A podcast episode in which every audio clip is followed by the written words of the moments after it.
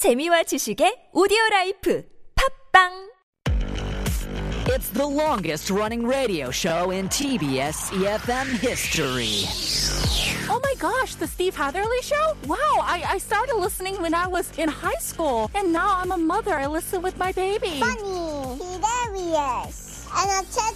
Steve Hatherley, is he still on air? Oh my god, he must be like a really old man now. 스티브? 누구? 나 스티브 몰라. 스티브 헤들리 쇼 대박! I really enjoy listening to Steve Hadley show. Why? It's fun, fun, and fun. It's full of interesting news around the world, information of life, and, and I love all the music they play. Steve is funny and has a lot of energy. I can learn English from the show. I, love the Steve Hadley show. Steve Hadley Show. The Steve Hadley Show.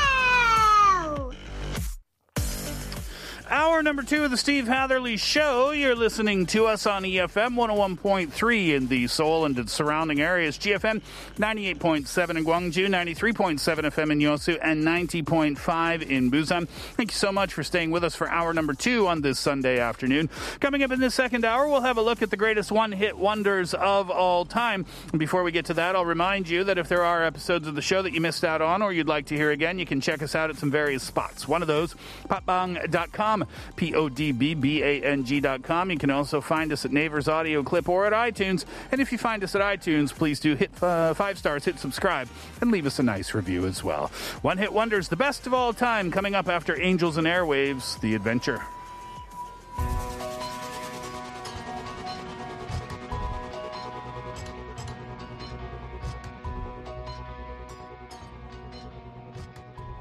Only so many artists and bands manage to rise to the top of the charts with songs that the whole country gets stuck in their heads. So, to have a second or third hit is all the more rare. For every Madonna or Rolling Stones, there are musicians like Norman Greenbaum and groups like Dexy's Midnight Runners who topped the charts and were barely heard from again. So, today in hour number two, we have a look at some of those one hit wonders. We start with the champs. We go back to 1958 for this one and the track Tequila. Ah, this catchy single only has three words, and they're all tequila. Sure, the lyrics aren't particularly novel, but the song still brought the champs massive success in the late 50s. After all, tequila is easy to learn and impossible to forget. It landed at the number five spot on Billboard's top 50 singles in 1958. The champs tried to recapture that glory with a sequel song titled too much tequila in 1960. That's not a good idea. Unfortunately, it managed only to rise to the number 30 spot on the Billboard Hot 100. After that, the tokens, we jump three years ahead to 1961. The Lion Sleeps Tonight. While diehard Disney fans and 90s kids know this song from The Lion King, long before Timon and Pumbaa's take, there was the tokens 1961 version. The song was a cover of the 1939 Zulu song Mbube, though there have been countless iterations of The Lion Sleeps Tonight since, the Tokens' doo-wop track was the first to bring the song to the top of the charts. And while they continued to make music throughout the 60s and 70s, none of their songs could come close to matching the success of their jungle theme classic. The Champs, Tequila, then the Tokens, The Lion Sleeps Tonight.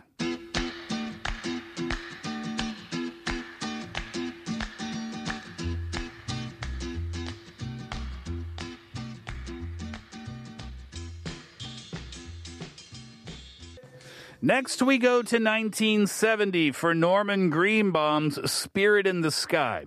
I think you know the track, uh, the song you grew up listening to about how Jesus is going to set you up with the Spirit in the sky when you die and then lay you to rest.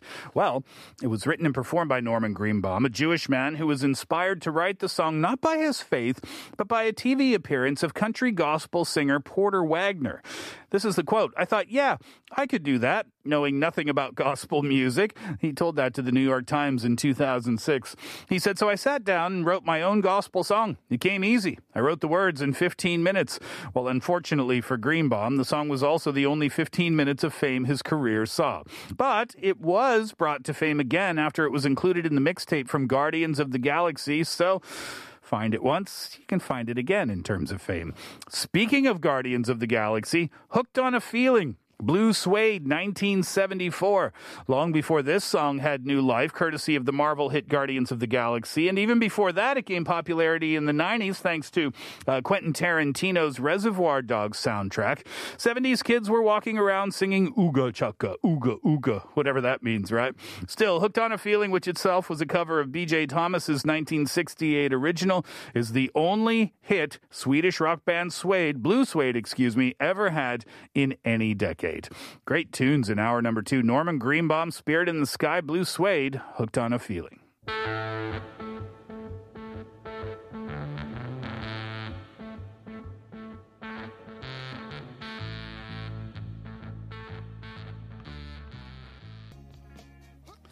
I think you know the tune It's Raining Men, right? Hallelujah, It's Raining Men. That's from the 1990s, obviously. Spice Girls or Geri Halliwell had something to do with that track.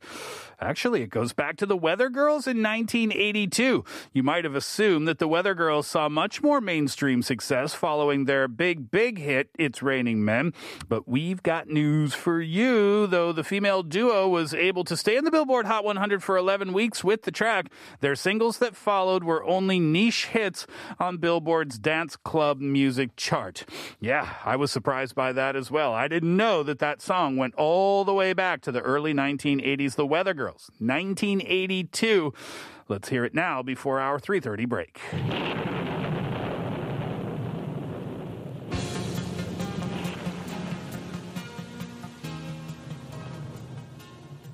It was fate, really, that brought this one hit wonder, Wild Cherry's 1976 tune Play That Funky Music, into existence. In the 1970s, the rock band itself, whose name was inspired by a box of cough drops, was performing at a club when someone in the audience screamed, Play some funky music, white boy. The rude request inspired frontman Rob Parissi to pen this song, which has allowed us to lay down that boogie ever since. Sure, it was the band's only big hit, but it was a big one. It climbed all the way to the number one spot on the Billboard Hot 100 in 1976. After that, Thin Lizzy, the boys are back in town. Same year. Amazingly, this successful song from the group almost didn't make it onto the airwaves. We weren't initially going to put the boys are back in town on the Jailbreak album at all. That's a quote from guitarist Scott Gorham in a 2015 interview with Classic Rock. But then the management heard it and said, no, there's something really good about this. Well, thank goodness for that because the boys are back in town is the only truly successful song that Thin Lizzy ever really had. Wild Cherry, play that funky music. Thin Lizzy, the boys are back in town.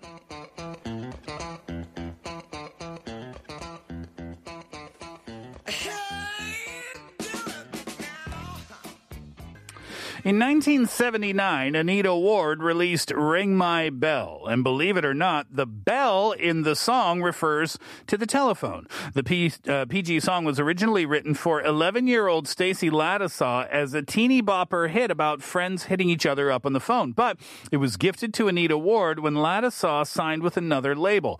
Though Ring My Bell made it to the number one spot in the Hot 100, Ward herself never managed to follow it up with another major hit. Soft Cell 1981. Tainted Love.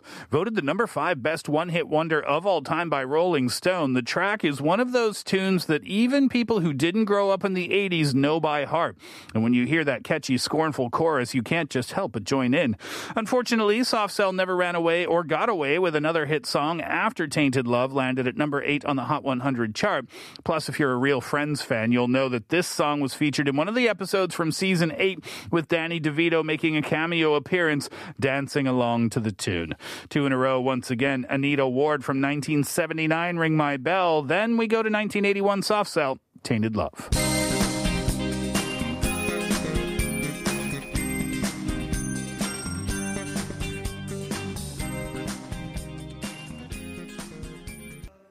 Nineteen ninety three, The Proclaimers. I'm gonna be 500 miles. It was actually released in Europe in 1988. It was made uh, popular though in the United States by the 1993 film Benny and Joon, which is when it was released stateside. The track, though a huge success, quickly proclaimed the Scottish duo who sang it, The Proclaimers, as one-hit wonders. Though the band saw further success in Europe, they were never really able to develop much of a devout following in the United States. We'll hear that And then as our last tune today, we'll go with Katrina and the Waves, 1985, Walking on Sunshine. Such a great tune, right? Katrina and the Waves made waves in the mid 1980s when Walking on Sunshine came out. The catchy, uplifting single spent a staggering 21 weeks on the Billboard Hot 100 chart, peaking at number 9 in June of 1985. After that, the band struggled to duplicate the chart topping success of the uh, song with a follow up track in the mid to late 1980s and other up tracks not being able to achieve the same level of success. And that'll do it for the Steve Hatherley Show for this afternoon. Thank you very much for hanging out with us over the last couple of hours. Uh, really fun to go through a list of one hit wonders today. They are such great songs, though, are they not?